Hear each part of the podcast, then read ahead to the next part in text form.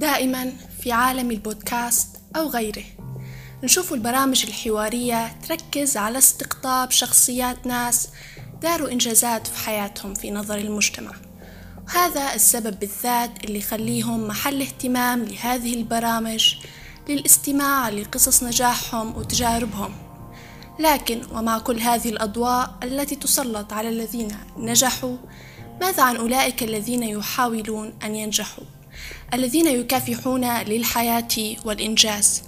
أولئك الذين قد لا يهتم الكثيرون بمعرفة الكثير عنهم فقط لأنهم بنظر المجتمع ما زالوا ضمن دائرة العاديين. في هذا البودكاست أنا قررت نستضيف العاديين اللي بنظري مش عاديين. نستضيف الناس اللي قاعدة تكافح وتحاول تحيا على طريقتها في هذه الحياة. نتعرفوا عليهم على اهتماماتهم على أحلامهم وطموحاتهم وكيف يكافحوا في طريقهم اللي رسموه لأنفسهم ونسمع نظرتهم لأمور كثيرة في هذه الحياة وأهم التجارب اللي مروا بها. معكم نسرين أبو الويفة وأهلا بكم في بودكاست عاديون. ضيفتنا في أولى حلقة من حلقات عاديون فتاة لربما تشوفوها عادية بس أنا نشوفها نقطة بيضاء تحاول إثبات نفسها في لوحة المجتمع الملطخة بالسواد. ضيفتنا اليوم العادية والمش عادية سابين أبو كردوغة. أهلا بيك سابين. أهلا وسهلا. قبل ما نخوضوا في أسئلتنا خلونا ما نمشوش بعيد ونوقفوا شوي مع اسمك سابين. شن معنى اسم سابين وهل لي قصة ما في اختيار أهلك لهذا الاسم بالذات؟ آه هو ليه عدة معاني لكن آه أكثرها يعني وحتى الأكثر انتشار في المعاني هدي آه إنه هو اسم لنهر يقع في سويسرا. أهلي هو اللي سمتني ماما. كان من زمان خطرها إن هي تسمي الاسم هدأ فأنا كنت البكروس فسم... فقالت إن حنسميها سابين وقصدي خلاص على أساس إنه تمام حيتم الاسم هدا في الأول على أساس إنه خديجة بعدين ففي نهاية المطاف رسوا على الاسم هدا لما عدى بابا يبي يسجلني في البلدية ما كان ممنوع الاسم بحكم إنه أعجمي وهيك. فسجلوني فسجلتني البلدية سبيل. لكن آه حتى لما حد يناديني سبيل ما نحساش يمثلني لأني من لما صغيرة آه نسمع فيهم سبين سبين سبين لما خشيت للمدرسة والمعلمات يقولوا سبيل في البداية كنت نستغرب حتى ينادوني ما نردش لكن مع الوقت تأقلمت وحتى الناس قعدت تعرف إن هو الاسم الحقيقي والمش حقيقي هو, هو سبين فالكل قاعد يعرف فيها بالاسم هذا. جميل يعني فتاة مزدوجة الاسم وفي نفس الوقت متعددة الاهتمامات. تمام. توا سابين آه حنسألك سؤالين في سؤال. السؤال الأول نبيك توصفي لنا نفسك بطريقة عادية. الطريقة النمطية أنت شن تقري آه في شن تقري؟ شن اهتماماتك؟ من سابين بشكل عام؟ شن هواياتك؟ شن الأشياء؟ اللي تحبيهم. فاصفي لنا نفسك بطريقة عادية جدا ونمطية جدا. آه زي ما عارفة اسمي سابين أبو كردوغة من مدينة مصراتة. نقرأ في كلية الطب البشري جامعة مصراتة. آه وعضوة في منظمة قراء فعالون. كذلك مهتمة بالتصوير هو مش يعني مش محترفة فيه وما نسعاش يعني للاحتراف لكن من الحاجات اللي نحبها ونحب نمارسها. كذلك نحب القراءة. من بديت فيها من عمر صغير. نهوى الكتابة حتى هي بدت معايا في عمر صغير وقاعدة نحاول إني نوصل للاحتراف في الكتابة. هذا كل شيء يعني عن سبيل. تمام. توا وصفتين لنفسك بطريقة تقليدية نمطية. نبو توا نعرفوا كيف سابين ممكن توصف نفسها بطريقة غير تقليدية. لو مثلا حد كان حابب إنه يوصفك بطريقة شاعرية كيف سابين ممكن تحب تنوصف بطريقة شاعرية مختلفة؟ نتذكر إن السؤال هذا تم توجيهها لي من قبل أو أو سؤال مشابه ليه. في كل مرة نلقى روحي يعني نفشل في إني نوصف نفسي وصف عميق. ربما شي هدا سبب أنني مازال أصلا ما وصلتش للفهم العميق والكامل لذاتي باش أني نقدر نوصفها. آه، ديما لما نجي نبي نوصف نفسي نخاف لو أني نظلمها. نخاف نقول علي على روحي شي هو نكتشف بعد وقت أن لا مش فيا مش في سبيل الشيء ده. كذلك نخاف أني ما نذكرش أشياء تكون هي فيا. فبالتالي إني هيك نكون ظلمت نفسي. فما نقدرش نعطيك الجواب اللي أنت كنتي متأملتيه أو تبيه لكن آه، نقدر نقول إن سبين إنسانة الحمد لله يعني قاعدة محافظة على الصفات الإنسانية اللي فيا وفقدتش أي منهن في وقت ناس واجدة فقدت إنسانيتها. إنسانة بسيطة تسعى للإنجاز تسعى لترك أثر في المجتمع. فهذه ممكن نحس إن الشيء اللي يميز سبين عن غيرها. حكيتي علي أو وصفتي نفسك إنك إنسانة تسعى للإنجاز وترك بصمة لها في المجتمع. فتوا نبي نعرف شن معنى العادية بالنسبة لسابين شن معنى التميز وشن معنى الإنجاز. المفاهيم أو المعاني الثلاثة هدوما العادية التميز الإنجاز. شن تمثل لسابين العادية آه، نشوف أن الشيء العادي هو الشيء المألوف عند الناس. أنت ممكن تدير شيء كويس لكن هو شيء عادي شيء الناس آه، تعودت عليه وخلاص صار في ألفة بينها وبين الشيء هذا فأنت كشخص مدامك حتكون نسخة من غيرك سواء في تصرفات في أعمال في اهتمامات. فأنت هنا مش حتطلع من دائرة العادية. أمتى تكون شخص متميز لما تمشي لميدان يفتقر للناس ما فيش ناس واجد. أو أنك حتى تمشي لميدان تاني أو لمجال تاني معبي ناس لكن كلهم عايشين الميدان هذا وكلهم يتعاملوا مع الميدان هذا بنفس النمط وبنفس الطريقة. فأنت ضروري تخالف الناس دي بطريقة إيجابية. عشان أنت توصل للتميز وتكون متميز عليهم. لأن أصلا العادي أني شندير بيه؟ شندير بناس هي نسخة من بعضها. يكفيني أنا شخص واحد يكون متميز حي... حيقدر يدير أثر ما قدروش يديروه العدد الكبير من الناس العادية.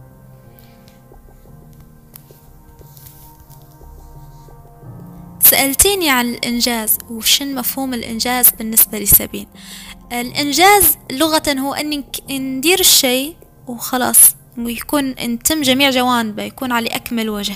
بالنسبة لي مش هذا الإنجاز. الإنجاز هو أني أني ندي ندير الشيء على أكمل وجه ونضيف ونضيف عليه. يعني كيف ما نقول لك؟ أمتى نقدر أني نقول على شيء درته إنجاز؟ لما يكون الشيء هدا متميز فيه لمسة إبداعية فيه حاجة ما تعودوش عليها الناس. إني ندير إني ندير شيء ما فيش حد داره من قبل بطريقتي أنا. يعني ضروري ندير آه، ما نلتزمش بس بمعايير معينة اتفقوا عليها الناس أو أو اتفقوا عليها حتى دوليا. لا ندير الشيء طريقة صحيحة متعارف عليها ونضيف عليه آه، اللمسة متاعي باش نقويه ويكون أثره أقوى. هنا ممكن تقولي على الشيء اللي انت درتيه. إيه والله هذا إنجاز كبير. لما يكون دار أثر كبير. كيف حيدير أثر كبير؟ لما يكون حاجة فيها فيها إبداع وفيها تميز. ما تكونش اعتيادية زي ما الناس تعودت تدير. إذا إذا مفهوم الإنجاز بالنسبة لسابين ممكن نختصروه بأن القيام بعمل بطريقة أو على أكمل وجه وفي نفس الوقت يكون عمل مختلف وكذلك يترك أثر كبير في المجتمع. سؤالنا التالي ليك سابين شن هن أحلامك وأهدافك واهتماماتك في هذه الحياة؟ ربما عرفنا الاهتمامات بس شن أقصى أحلام سابين؟ شن أقصى أهدافها؟ شو الشيء اللي تبي تحققه في هذه الحياة؟ أنا آه، مع الوقت اكتشفت إن ما عنديش حاجة اسمها أقصى حلم أو أقصى هدف لأن في كل يوم في كل دقيقة بعد كل موقف بعد كل حدث نكتشف إن أنا آه، ضفت هدف جديد وضفت حلم جديد و... ونشأت عندي رغبة جديدة.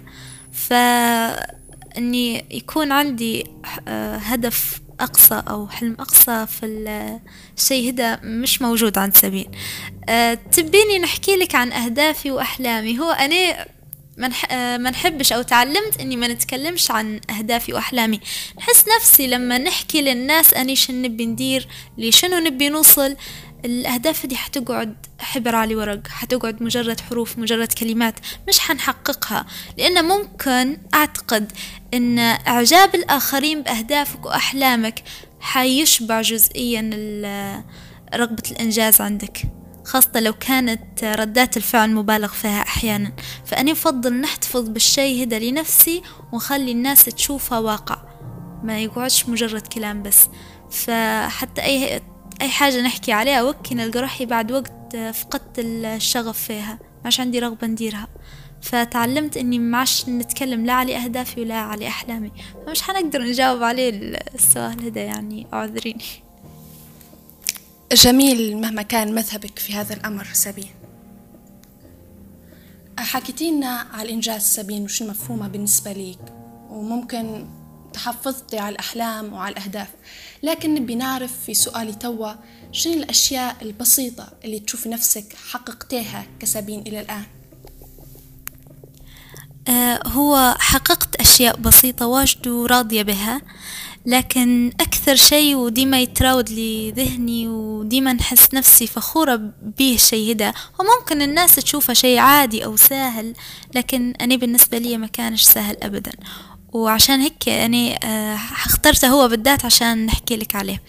أنا آه، من لما كنت طفلة من لما كنت صغيرة لعند ممكن أولى ثانوي يعني الفترة دي العمرية دي كلها كانت في صفة ملازمتني ملتصقة بي اللي هي أني شخص بكاي يبكي من أبسط حاجة.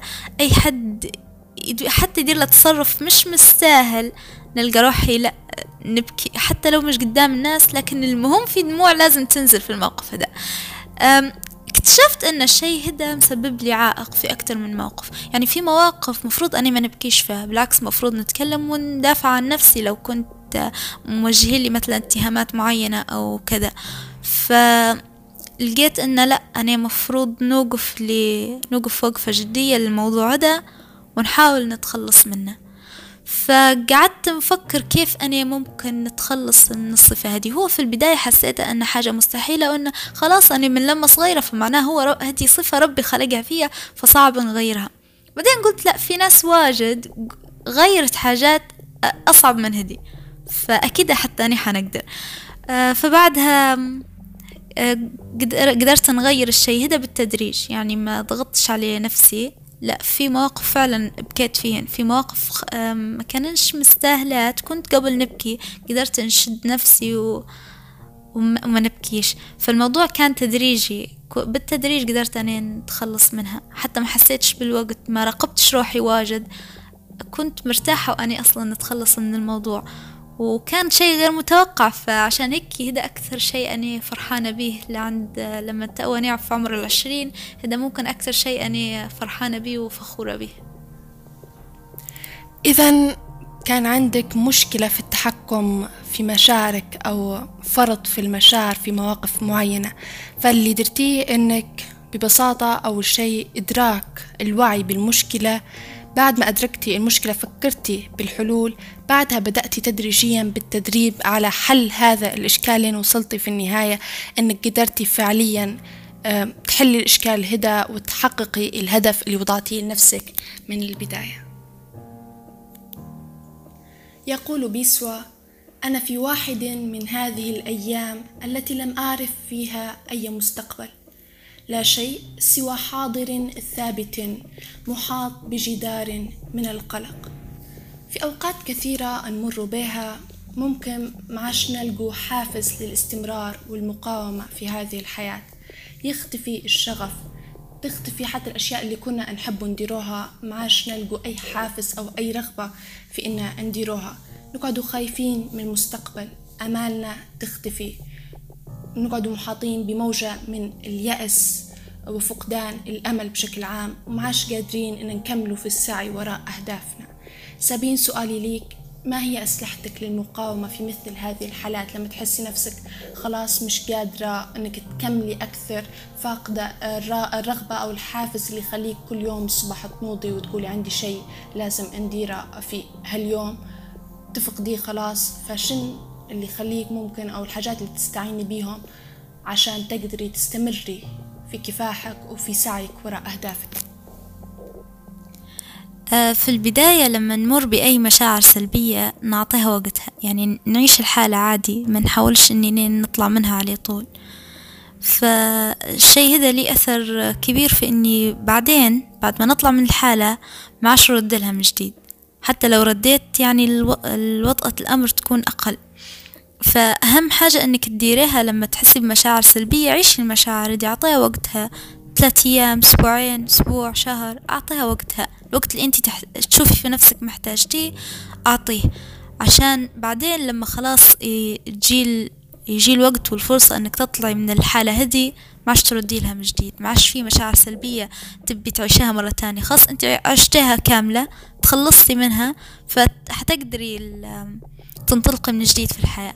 فأول حاجة نديرها هو أنني نعيش المشاعر السلبية هذه. من بعدها نحاول ندير حاجات آه، أنا نحبها. باش تشعرني بالراحة والسعادة ونقدر آه، نعوض شوية المشاعر الإيجابية اللي نفقدتها. أوكي هو مش حن مش على طول المزاج والحالة بتنقلب لكن بالتدريج كل مرة باهي ما نفعتش الحاجة هذي نعدي نمارس شيء آخر حتى هو نحبه. باش أني نقدر نطلع من الحالة. فهذا الشيء اللي ندير فيه عادة لما نحس بأي شعور سلبي.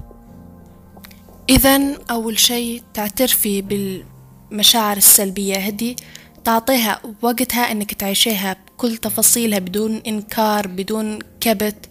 بعدها تحاولي إنك تدخلي أو تمارسي أشياء جديدة ممكن تغير من مزاجك بالتدريج وهذه طريقتك لمواجهة المشاعر السلبية بشكل عام. حكيتي لنا أن أحد طرق مواجهتك للمشاعر السلبية أنك تديري أشياء جديدة تخليك ربما أكثر سعادة. فسؤالي هنا شو الأشياء اللي لما تديرها سابين تخليها سعيدة؟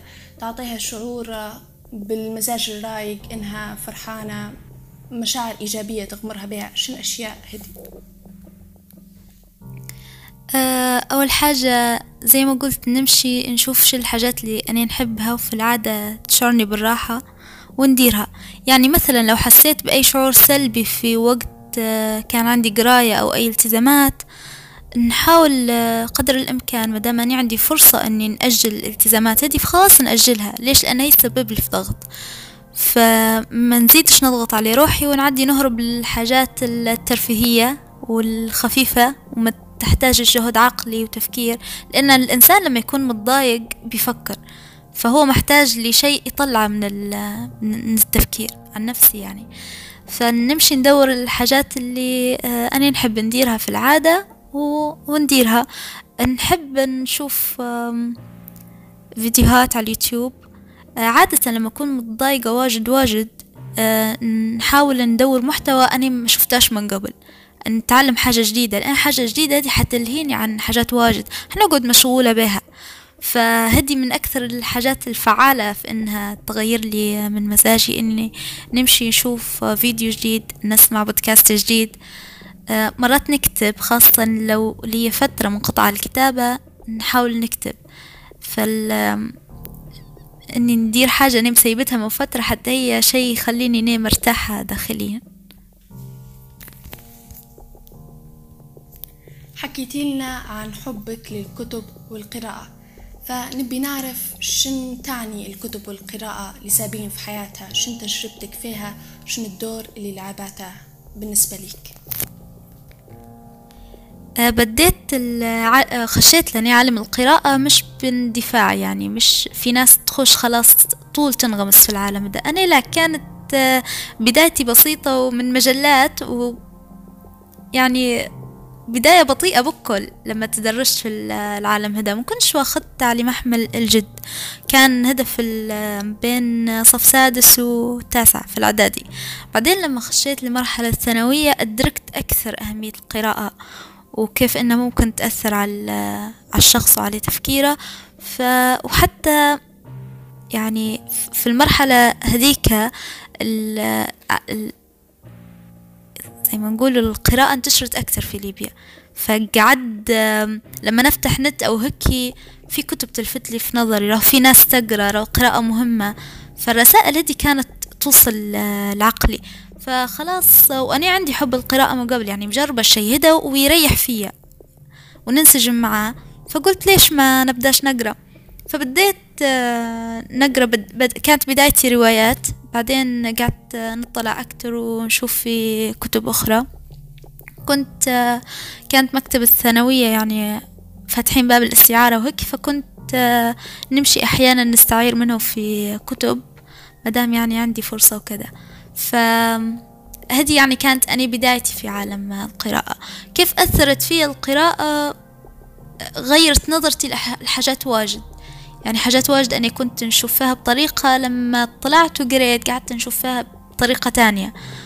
أه ساعدتني في تنمية ملكة الكتابة عندي جدا الشيء هذا كان نتيجة يعني المصطلحات اللي نقرأ فيها من عدة كتب. فهذا كان تأثير القراءة بشكل مختصر. تمام سابين احكي لنا شوي عن وضعك القرائي الفترة هذه شنو الحاجات اللي تقري فيهم خصوصا مع بداية الكلية مع بداية الدراسة فكيف وضع القراءة الحرة بالنسبة لك؟ آه هو بصراحة أنا حاليا شبه في شبه منقطعة عن القراءة قاعدة ننزل في كتب آه، نفتح فيها نقرأ فيها لكن نلقى روحي ورينا أقرأ في الكتاب عقلي ماشي خمم في المواد اللي ورايا وتبي قراية فلقيت الموضوع مش مريح يعني مش عاطية الكتاب قدره الحقيقي في إني نكون بكل حواسي معاه لما نقرأ. فقررت وقلت مدام الرغبة في القراءة موجودة وما صار ما صارش نفور مجرد إن الظروف يعني حكمت فيا فخلاص اني هنا في وضع آمن. فما فيهاش بس إني توا آه، ننقطع شوية على القراية ونعوض في وقت تاني يكون أقل ضغط في الدراسة المنهجية. فهو قبل كنت نتضايق لكن زي ما قلت لك مدام الوصل قاعد بيني وبين الكتاب ما صارش نفور فنشوف في روحي إني في في منطقة الأمان والشيء ده مش حيأثر علي واجد. قاعدة نحاول نعوض الموضوع هذا آه، باستماع البودكاست ومشاهدة الفيديوهات القصيرة على منصة TEDx أو أو اليوتيوب. فمش مش قاعدة منقطعة نهائيا. حكيتي لنا عن انقطاعك عن القراءة في الفترة هذه بسبب ضغط الدراسة والكلية. فخلينا نجو المحور أصلا الدراسة في كلية الطب. بداية خلينا نعرفوا شن اللي خلى سابين تختار الطب دون عن جميع التخصصات دون عن جميع المهن؟ شو اللي خلاك تختاري الطب كمهنة حابة تكملي فيها بقية عمرك؟ آه، هو قصة إني دخولي كلية الطب يعني طويلة شوية. فحنحاول آه، نحكيها باختصار جدا. من لما أنا صغيرة آه، كنت آه، ديما أشوف في نفسي إني خلاص حنكبر وحنكون طبيبة. كنت مسلمة في الموضوع لدرجة إني معمية على أي مجال آخر. فبعدين في ثالثة إعدادي في مرحلة الثانوية قعدت نشوف في مجالات أخرى زي المحاماة. بعدين لما فتحوا قسم علم الوراثة في كلية العلوم وهكي وحتى لأن مستواي شوي في سنة أولى وثانية ثانوي نزل فقلت لا أنا معناها مدامني هيكي في الإعدادي مش مقياس لأني مش حنقدر كلية الطب بعدين ومن هالأفكار اللي كانت تراود لي فلغيتها بكل خيار إني ندخل طب. بعدين سبحان الله في ثالثة ثانوي شديت أكثر في قرايتي وقلت ما ندريش على الوقت كيف يجيني فلازم نجيب نسبة عالية تخولني ندخل أي كلية أنا نبهها فالحمد لله توفيق من الله آه، قدرت أني تحصل عليه ممتاز في ثالثة ثانوي وبدت رحلة آه، تسجيل في الكلية. آه، لوقتها سكروا قسم علم الوراثة ف قلت خلاص مش مشكلة نمشي نقرأ أحياء دقيقة وبعدين نعدل الموادي ونعدي لعلم الوراثة. ففعلا عديت سجلت في القسم وعديت من نزل موادي وكي تريحتش نهائي في الكلية. كنت أروح متضايقة متضايقة ومغمومة حسيت أن هذا مش مكاني.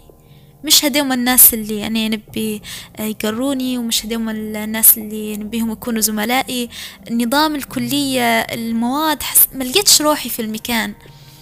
فروحت وقلت لهم وقاعدة أرى فكرة إن الطب البشري لا لا مش مستقبله هنا وما نبيش نضيع في عمري. واحد قلت لهم نبي نقرأ صيدلة. سجلت في الصيدلة نفس الشيء. بعدين لما مجرد سجلت فيها لما فكرت قلت أني شندرت أني أصلا الكيمياء ما نحبهاش والصيدلة كلها كيمياء. فهنا التخبط اللي عشته ممكن أثر حتى كيف الناس كانت تضغط علي و فجأة في ناس نطت لا خشي طب مع انه كان مش من ضمن الخيارات بكل في حد يجي يقول لي خشي صيدلة واحدة تقول لي تربية واحدة تقول لي. فالضغط الناس خلاني متشتتة واجد. المهم من بعدها جلست مع نفسي وفكرت بروية. لقيت إن ليش ما نخشش طب؟ مواد الطب أنا من قبل نحبها نحب الأحياء. آه، نحب المهنة هدي نحترمها جدا نحب نمارسها. فليش أنا ما نجربش؟ خاصة أن زي ما قلت لك ما شفتش روحي في أي مجال تاني. فالحمد لله يعني سجلت في كلية الطب بعد قريت سنة الإعداد. أه سنة الإعداد كان ضغط نفسي ما ضغطش علي روحي جسديا ما قريتش واجد لكن نفسيا كان الضغط علي لأن نقرأ في مواد أنا ما نحبهاش. فبعدها نجحت في الإعداد حتى هو وتو جيت كلية الطب البشري قلت روحي مرتاحة. رغم كل شيء وإن ما هيش بيئة مناسبة مية في المية للطالب لكن أنا مرتاحة وراضية على إني تو نقرأ في كلية الطب البشري. فالحمد لله يعني ربي سخر لي اللي فيه الخير لي وأنا راضية وسعيدة ونحمد في ربي كل يوم على إني سجلت طب بشري. حاليا في كلية الطب شو نظامك الدراسي وروتينك الدراسي وكيف تتعاملي مع الضغط والمنهج الكبير؟ زي ما قلت لك في سنة الإعداد ما ضغطش علي روحي واجد. كنتش نقرأ ليل نهار زي توا وهكي. ف وراه كان شيء متعمد يعني خاصة أن هي تحت المجموع التراكمي. وأنا هدي عادتي من قبل. ديما حتى السنة اللي قبل الشهادة كنت نرخي شوي ما كنتش نحرق في أعصابي واجد باش نلقى طاقة كافية أني نقرأ العام الثاني هو ممكن الشيء هذا خطأ لأنني ما عودتش روحي على على الضغط المستمر لأن تو جايني في كلية الطب البشري ضغط مستمر. آه لكن آه مش نادمة إني العداد ما ضغطتش فيه لأن توا رغم الضغط وهكي رغم إني مش راضية انني ننضغط بالطريقة هذه لكن عندي عندي قابل نفسيتي متقبلة لأنها لها فترة عليه.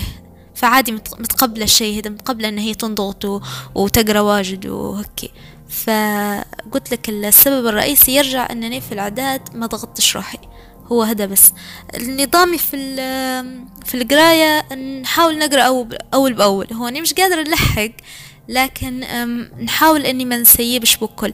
أه، في العادات كنت سيب حتى بأسبوع. تو لا يعني ممكن يوم نسيب عادي نرتاح فيه لكن نحاول إني ما نطلقش المواد. ومستمتع بالمواد رغم كل شيء حتى حاجة اللي تصعب علي هي لما تخش شيء رغبتيه تستلذي حتى بصعوبته فهذا ممكن العامل الأساسي إن لأني راغبة فمتحملة الضغط ممكن لو طالب تاني داخل من غير رغبة للتخصص فما أعتقدش إنه يقدر يتحمل الضغط ده كله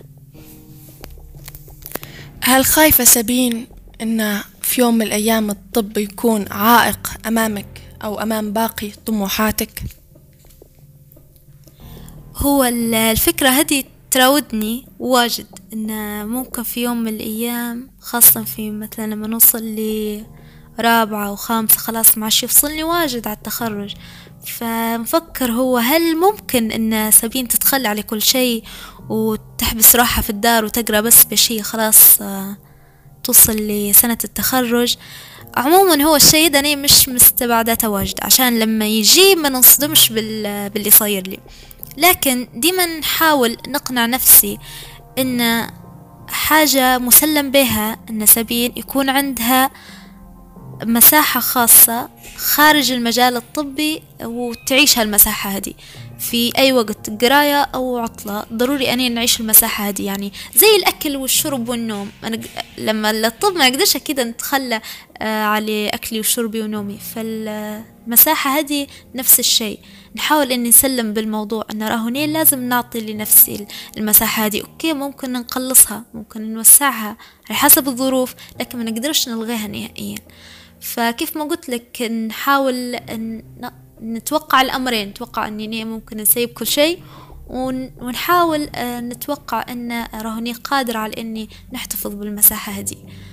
فهذا هو يعني.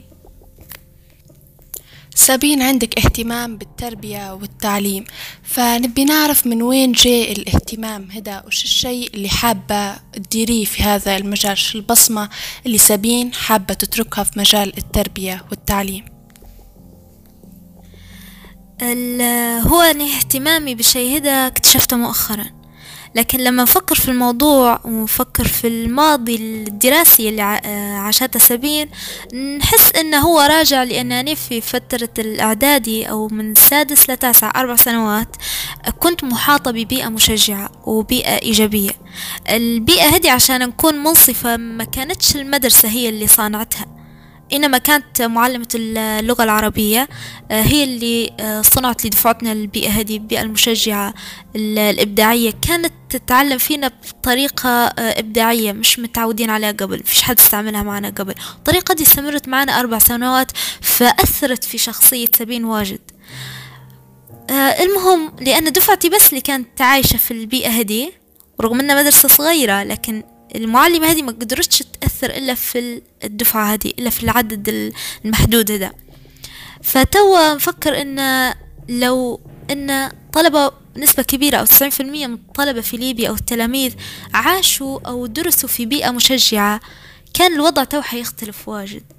يعني آه سبين الطموحة المتميزة يلي ما تعدلش على الظروف واجد واللي تشوف إن هي تقدر آه، تبني ليبيا وتقدر تأثر وتدير أثر في آه، ازدهار بلادها. شيء هذا لو كان نابع من البيئة المشجعة اللي ندرست فيها لأن هي كانت تحثنا على الشيء هذا.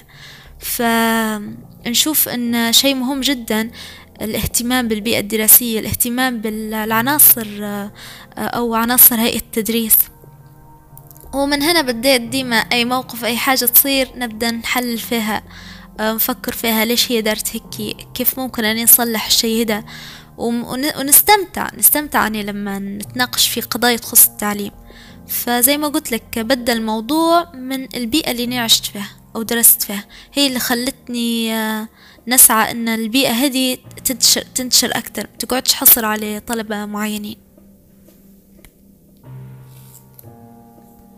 سألتيني شن البصمة يلي نبي نتركها في آه، مجال التعليم. هو للأمانة أنا يعني لو بنقول ما نقدرش نحدد شن هي البصمة هيك بطريقة العشوائية هذه خاصة أنني قاعدة طالبة. يعني مش محتكة بالمجال التعليمي نهائي. يعني ما فيش رابط آه، زي ما نقولوا ملموس بيني وبين المرحلة الثانوية أو الإعدادية. لكن من خططي المستقبلية إني آه، نبي نعطي آه، دورات معينة أو نبي نتطوع في آه، مدارس معينة تعاني من نقص في أعضاء هيئة التدريس. لأن نحب نشرح من لما أنا صغيرة وهذا كان راه نتيجة التعليم التعاوني اللي كانت المعلمة اللي ذكرتها تمارس فيه معانا. فكانت تعلمنا بطريقة تعليم تعاوني إن التلميذ يعلم زملائه وياخد دور المعلم ما يقعدش في طيلة العام بدور تلميذ بس. فأنا توا أو زي ما قلت لك عندي أفكار واجد نتمنى المعلمات يديروهن لكن نقدرش أني نمشي للمعلمة مثلا ونعطيها المقترح هذا. فالمفروض أن نبدأ من نفسي. وأنا اللي نبدأ ننشر في الطرق هذه.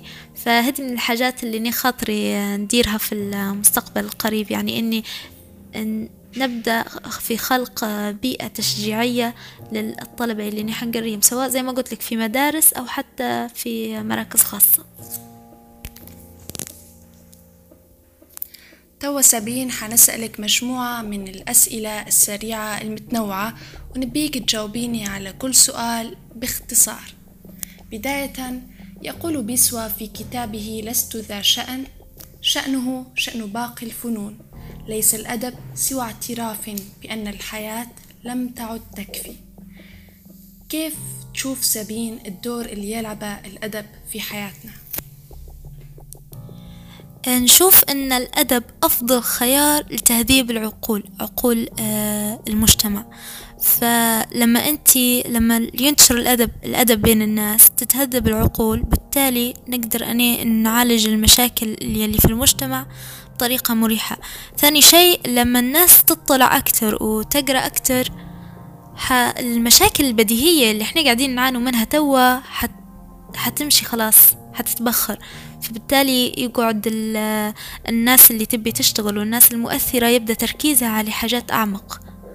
بدل ما هي لاهية في حاجات بديهية مفروض الناس عارفينها لكن هم مش عارفينها نتيجة عدم الاطلاع وعدم التفكير والتسليم بكل شيء. مقولة أثرت بشكل كبير في سبي هي بالتحديد مش مقولة إنما بيت من قصيدة للشاعر أحمد بخيت كانت أو البيت هذا يقول نحتاج عمرا كي نربي ثائرا ودقيقة تكفي الطغاة لمقسلة. هو البيت هذا يعني رغم أن ألفاظ عادية معنى واضح ومباشر لكن معناه عميق ويلمس شيء فيا ك... كإنسان عايش في مجتمعات مضطهدة. فتتذكر أول مرة لما سمعت القصيدة قعدت نعاود في المقطع هذا أكثر من مرة من كثر ما هو لمسني وحبيته واجد يعني. وحتى قعدت نسمع في القصيدة كاملة كلها كلها بشانين نستمتع في اللحظة اللي نوصل فيها للبيت هذا. فهذا أكثر شيء حاليا يحضرني وأثر فيه واجد. أعتقد أن البيت هذا بالذات يلمس كل إنسان عايش تحت وطأة الاستبداد أو الحكم الدكتاتوري بشكل عام. تمام سابين آه، يقول الشافعي إذا حار أمرك في معنيين ولم تدري حيث الخطأ والصواب فخالف هواك فإن الهوى يقود النفوس إلى ما يعاب. كسبين وباختصار كيف تديري لما تحتاري بين أمرين؟ هل عندك مقاييس معينة تحددي بها اختيارك النهائي؟ هو أنا بصراحة من الناس يلي مش سهل إنها تتخذ قرار. نتعب واجد لما نحتار في أمرين. فنفكر في الموضوع. نحاول إني أفكر فيه مع إنه مرات نتحايل أصلا إني أفكر كي نبي كان كأن نلقى مرات حد يجي يختار بدالي وخلاص مشان نرتاح من الحيرة هذي. لكن ما فيه لا مناص. فنبدأ نفكر في الموضوع ونشوف المقربين مني. ونبدأ نستشير فيهم نسمع أكثر من رأي لأن لما نسمع آرائهم ممكن هم ينبهوني لحاجات أنا ما كنتش مفكرة فيها من قبل. فنشوف أن استشارة الآخرين آه، حاجة مهمة. وما نهملش في الجانب هذا ونستشير في المقربين مني. وبعدها نفكر تفكير أخير ونختار يعني بكل بساطة. نحاول لأن الموضوع مزعج نحاول ما نطولش فيه واجد. وفي نفس الوقت ما نحاول قدر الإمكان ما يكونش قرار القرار متاعي متسرع. حكيتي لنا عن دور المقربين في اتخاذك للقرارات. فنبي نعرف بالنسبة للأصدقاء هل عندك معايير محددة لاختيار أصدقائك؟ أم أنه ممكن أي شخص يتحول بشكل تلقائي بالنسبة لسابين إلى صديق؟ آه، هو أنا طبيعتي أو كيف أنا ما أشوف في نفسي إني شخص مرن في عدة جوانب لكن الجوانب اللي أنا حازمة فيه هو موضوع الصداقة هذا. شوف مش أي حد يستاهل إنه هو يكون صديق. يكون زميل آه، من المعارف من الناس المحببة لي لكن أني أحطه في دائرة الأصدقاء وهكي نحس فيه موضوع صعب. و منحق أصلا حتى الناس اللي أي حد هيك تجي تحط في قائمة الأصدقاء ديما يستفزوا فيا. فما نحبش لا أني نكون متسرعة في اختيار الأصدقاء ما نحبش آه، حد نكون متعرفة عليه جديد على طول آه، يديرني صديق مقرب. حتى لو أنا عارفة روحي نستاهل الشي هدا ما نحبش نحب إنه هو ياخد وقته وحتى أني ناخد وقتي في اختيار الأصدقاء. وكيف ما قلت لك إيه كده في في معايير معينة. أهمها أنه يكون في بيني وبين الشخص هذا آه، نقطة مشتركة والنقطة دي تكون جوهرية. يعني أنا مش لازم لو أنا نحب الرسم فخلاص أصدقائي لازم يكونوا كلهم رسامين. هذه ما هيش نقطة جوهرية. أه بالعكس الاختلاف جميل. لكن مهم أن أقل شيء في البديهيات في المواضيع البديهية تكون وجهات النظر متقاربة عشان نقدر نتفاهم مع الشخص هذا ونقدر أصلا نستمر معاه في الصداقة هذه فهذه من أهم الحاجات المبدئية اللي نقيم من خلالها هل الشخص ده يستاهل يكون هو في دائرة الأصدقاء أم لا كيف تنظر سابين للموت؟ هل لديك خوف من فكرة إغلاق عينيك ذات يوم واستمرار انغلاقهما في هذا العالم؟ هو إيه أنا من الناس اللي تخاف واجد من إنها تموت. مش عارفة فعلا يمكن خاف إني نموت في عمر صغير. هذا أكثر هاجس يعني آه، أنا نعيش فيه إن نخاف نموت في عمر صغير. لأن نشوف مثلا خمسة وعشرين سنة غير كافية لتحقيق آه، كثير من الأشياء وغير كافية لترك أثر كبير وعميق في المجتمع. كيف في ناس قدرت في عمر صغير إن هي يخلد اسمها في التاريخ؟ لكن أنا عن نفسي أشوف فيه هذا غير كافي. ممكن الشيء هذا آه، يرجع لأني أنا شخص ديما متعطش للجديد وللإنجاز وديما متعطش للأعلى للأحسن. فأني أشوف في نفسي مثلا لو عشت الأربعين أه حتكون حاجة أحسن بواجد من سبين اللي في الخمسة وعشرين. لكن ممكن لو حد تاني يشوف في نفسه إنه هو في الخمسة وعشرين مش حيتغير عليه شيء في الأربعين فهذا مش حتفرق معاه من الناحية هذه. لكن أنا تفرق معايا واجد. وهذا علاش نخاف من فكرة إني آه، نموت وخاصة نموت في عمر صغير يعني. نعرف أنك سبق وقرأتي رواية لا تقولي أنك خائفة. سؤالي ما المشترك بين سابين وسامية يوسف؟ بطلة الرواية. قصة سامية يوسف أثرت فيها واجد وممكن سامية يوسف فيها حاجات مشتركة بينها وبين أي شخص طموح عايش آه، في بيئة ما تساعدش على التحقيق. يعني آه، ما كانش في شيء متسهل لسامية كانت الحياة من جميع جوانبها صعبة. فأعتقد أن المشترك تحديدا بين سابين وسامية هو الطموح العالي. يعني سامية كانت بنت طموحة كانش زي أقرانها في المجتمع الصومالي. إنما كانت تطمح وكانت تطمح إن هي تتحصل على على الميدالية في الأولمبياد. فهذا الطموح زي هدا كان حاجة كبيرة واجد على بنت تعيش في الصومال. فحتى سبين نفس الشيء إن هي تطمح لحاجات الناس تشوف فيها إن الحاجات اللي تطمح لها سبين لا حاجة كبيرة على المجتمع اللي هي عايشة فيه. ممكن لو هي في بلاد تانية ممكن عادي عندها الأحقية لكن ما دام هي في ليبيا لا مفروض ما تعليش سقف طموحاتها واجد فهذا المشترك بيني وبين سامية. حاجة تانية مشتركة إن هي كانت تحب الركض بما أن أصلا حلمها أن تصبح أسرع عداءة فهو أنا ما كانش حلمي إني نكون عداءة لكن كنت نحب الركض واجد. فلما نقرأ في الرواية خاصة في مرحلة طفولة سامية وكيف إنها تحب تركض ديما نتذكر نفسي لما صغيرة. أي لعبة كيفها جري نبدأ أول وحدة نصوت على اللعبة هذه. فهذين الحاجتين المشتركات بيني وبين سامية بالفعل سامية اسم على مسمى. يقول أبو العلاء وأني وإن كنت الأخير زمانه لآت بما لم تستطعه الأوائل. هل مسيطرة عليك فكرة إنجاز شيء لم يسبق لأحدهم إنجازه؟ هو نتمنى لكن لو بنجاوب على سؤالك بالتحديد لا مش مسيطرة علي الفكرة. مش ما فكرش في الموضوع واجد. إنه والله لا لازم أني ندير حاجة آه، ما دارتش من قبل بكل. آه، ديما في أفكاري نبي ندير شي داروه الناس بس أني نبي نديره بطريقة مخالفة بطريقة أفضل بطريقة أحسن طريقة هم مفكروش إنه يديروا اللي نبي نديره لكن إني ندير حاجة نبتكر شي جديد كليا نكي ويكون تأثيره كبير آه هذه حاجة لا ما كان مش مسيطرة بواجد على تفكيري سابين كيف تشوفي لمفهوم النسوية في ليبيا؟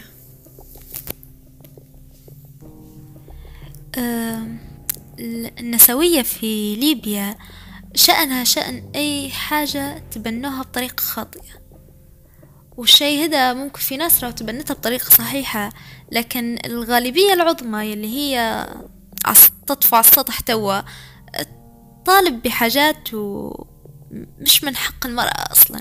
فأنا مشكلتي إن أنت كفرد في الحملة هذه. هل أنت مدركة تماما لحقوق المرأة أم أنك تركبي في الموجة وخلاص وهيا يطالبوا بالحقوق المرأة حتى نوض بأني مرأة نطالب معاهم وخلاص؟ هذا اللي لاحظت أنا إن في ناس واجد تطالب بحقوقها بدون ما تعرف أصلا شنو هي الحقوق هذي ومرات تطالب بشيء في نظرها إنه هو حق لها لكن هو أصلا مش من حقها. زي مثلا لما تطالب لي إنه يساووها في الميراث هي ممكن مش في ليبيا هي صارت في تونس. قصدي انت مش من حق أصلا تطالبي إنه يتم المساواة بينك وبين الرجل في الميراث. وبعدين قصة الميراث هي لو أنت فعلا مسلمة حقيقية ومدركة للبديهيات والأساسيات في دينك لكنت عرفتي أصلا تفاصيل الميراث وعرفتي ليش ربي دار الحكم الشرعي هدى وليش اللي ذكر مثل حظ الأنثيين؟ لكن مشكلتنا أن نبدو نقحم أنفسنا في حاجات إحنا مش فاهمينها بشكل كويس وبشكل تام. فنفس الشيء تو اللي الجماعة هدول تبع حركة النسوية هم أصلا مش فاهمين مش فاهمين شيء. ومجرد أن تقليد أعمى للغرب وهي نركب الموجة ونطالبوا بحقوق المرأة وخلاص. وأي حد يجي ضدهم يدرون أنه هو ضد المرأة بينما إحنا كلنا متفقين أن الإسلام أعطى للمرأة حقوقها لكن في شياطين إنسية سلبت المرأة الحقوق هذه. فاني لما بنطالب حق المرأة نعرف نطالب به نعرف شنو هو أصلا حق المرأة اللي نبي نطالب فيه ونعرف شو ندير مش مجرد شعارات ونرددها وخلاص. الشعارات ترى مش حتجيب لي حق المرأة. فهي يعني هذه فكرتي مش عارفة لو وصلت ولا لا عن النسوية. فأني مع مع أن الإنسان يطالب بالحق متاعه لكن يكون مدرك ويكون واعي في الشيء ده مش إنه يمشي وخلاص مجرد هينقلد الناس و... وخلاص كيفي كيفهم خير ما نقعد بروحي ويديروني ضد المرأة وضد الحقوق. سابين هل في عالم خيالي قرأتي عنه؟ أو شاهدتيه وتمنيتي إنك تكوني عايشة فيه؟ آه إيه آه قريت آه آه رباعية لحنان لشين دكتورة حنان اسمها مملكة البلاغة أعتقد أن أي شخص قارئ ويحب يحب الكتب حيتمنى أنه يعيش في العالم الخيالي اللي صورت لنا دكتورة حنان لشين رغم أن مملكة البلاغة يعني ما كانتش عالم وردي لكن مريح لأن يصور لك العلاقة بين القارئ والكتاب علاقة ملموسة واجد مش مجرد شعور وخلاص. فالشي هدا كنت كي نتمنى أتمنى نعيش نعيش في المملكة هذه وناخد ونكون حتى أنا محاربة ونحارب على القيم والمفاهيم الصحيحة يلي في الكتب.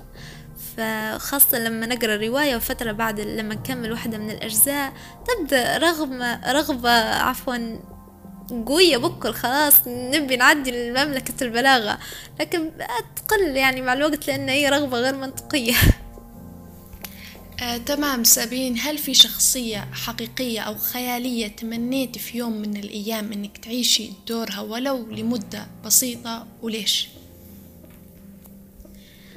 هو يعني لما فكرت في سؤالك توا لقيت إن ما نتذكرش إن عشت حالة إن خلاص نبي نكون زي فلان.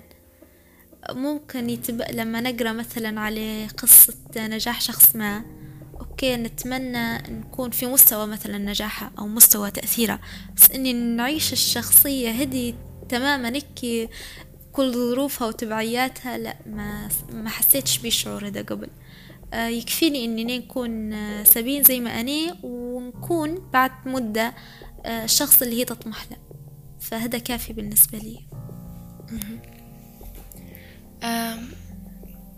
نصيحة تقدمها سبين لأي طالب متخرج حديثا من الثانوية. أهم نصيحة وعن تجربة امشي ورا حلمك ورا الهدف اللي أنت تبي توصله ورا الرغبة يلي أنت تبيها. تجاهل ظروف البلاد وتجاهل رغبات الأهل ورغبات الأصحاب وامشي ورا الشيء اللي أنت راغبة. في ناس واجد تخش لأن آه، هل هيبوها تخش المجال الفلاني. مجرد تحقيق رغبات للأهل.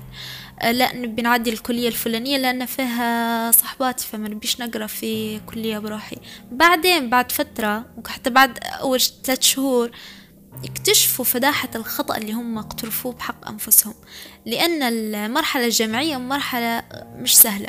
سواء طب أو غيره مهما كان التخصص المرحلة الجامعية هتكون أنت مسؤول عن نفسك. عكس الثانوي كل حاجة تجينا واتية لعندنا بنرضو باهي مش راضيين باهي عاجبنا باهي مش عاجبنا حتى هو باهي. لكن في مرحلة الجامعة أنت مسؤول عن كل شيء وما فيش حد بيساعدك ومفيش حد راه بيقرا معك أنت اللي بتقرأ وأنت اللي بتتحمل الضغط وبتتحمل كل شيء بروحك. فأني عشان أتحمل الحاجات السلبية دي كلها في الحرم الجامعي أقل شيء نخش مجال أني رغبته لأن لو أنا مش راغبة الشيء أنا مش حنتحمل. أنا لما شخص ما نحباش مش حنتحمل سلبياته. مش مستعدة نتحمل سلبياته. فنفس الشيء مع المجالات اللي نيم نقراها. مدام المجال أنا مش راغبته راهو مستحيل نقدر آه، نتحمله. في ناس أوكي خشت لمجال معين ولقيت روحها سجمت فيه. هدي بروحها. لكن لما أنت مسيطر عليك من مدة هدف ما ورغبة ما وتقدر تخش لها خلاص عدي خش لها ما ما تلتفتش لأي آراء تانية لأن راه كلها بتطيح على راسك أنت بعدين. فأهم حاجة أنك تخش للمجال اللي أنت تبيه حتى لو هم يشوفوا فيه إنه آه، حاجة مش واو وحاجة ما حرام الواحد ضيع فيها عمره مادام أنت راغبها خلاص خشها وتحمل مسؤولية قرارك. سابين شن مفهومك عن النجاح وعن الفشل؟ آه الفشل بالنسبة لي مش إن نطيح ونرجع نكمل. الفشل هو أني نطيح وخلاص معش نوقف من جديد. وما نحاولش أصلا أني نوقف من جديد. هذا الفشل الحقيقي. أما غير هيك عبارة عن عثرات ما نقدرش نقول عليها أن هي فشل. النجاح هو أني نحقق شيء أو رغبة أني أنبيها ومدام أنا قدرت شيء الشيء هذا حقق لي السعادة الذاتية بغض النظر عن أي شيء المهم أني من داخل سعيدة ومرتاحة فهذا في حد ذاته نعتبره نجاح بالنسبة لي فهذا باختصار يعني لو تم تعيينك كعميدة لكلية الطب البشري شن أهم ثلاث قرارات ممكن تتخذيهم؟ أول قرار ممكن نتخذه أن ندير أو ندرج قانون اللي هي إن المقابلات تكون إجبارية. يعني ما, تدخلش كلية الطب بنسبتك وخلاص لا ضروري أنا ندير معك مقابلة شوف الرؤية المستقبلية متاعك ليش أنت خشيت شن تعرف أصلا على الطب إيش اخترته ومن بعدها نشوف مهاراتك ومن بعدها أنا نقرر هل أنت طالب تصلح لشيء أو لا. مش لشيء لكن لمصلحتك. لك آه لمصلحة الطالب يعني في النهاية الشيء هذا. حتى لو في ناس بتشوف فيه قرار ظالم وإنه خلاص أنا ما دام نسبتي كويسة فهي نخش طب هو ما فيش حد دخل بيا. لكن نشوف إن المقابلات حاجة مهمة واجد. لل... للكلية في حد ذاتها الأعضاء هيئة التدريس باش يعرفوا هم منو اللي جايينهم مع من بيتعاملوا شن طبيعة الطالب اللي حيقريه. ومهمة للطالب في حد ذاته باش يعرف هل هو فعلا يقدر الكلية هذي ولا القانون الثاني اللي هو هو يعني حاجة نابعة عن رغبة حاليا أنا خاطري فيها. إن الاحتكاك بالمستشفى والمجتمع غادي ما يكونش بعد سنة ثالثة إنما يكون من البداية. ينزل الطالب للمستشفى يمشي مختبرات يشوف شرائح يشوف يشوف جثث يشوف صور للعظام وللغيرها من الأعضاء.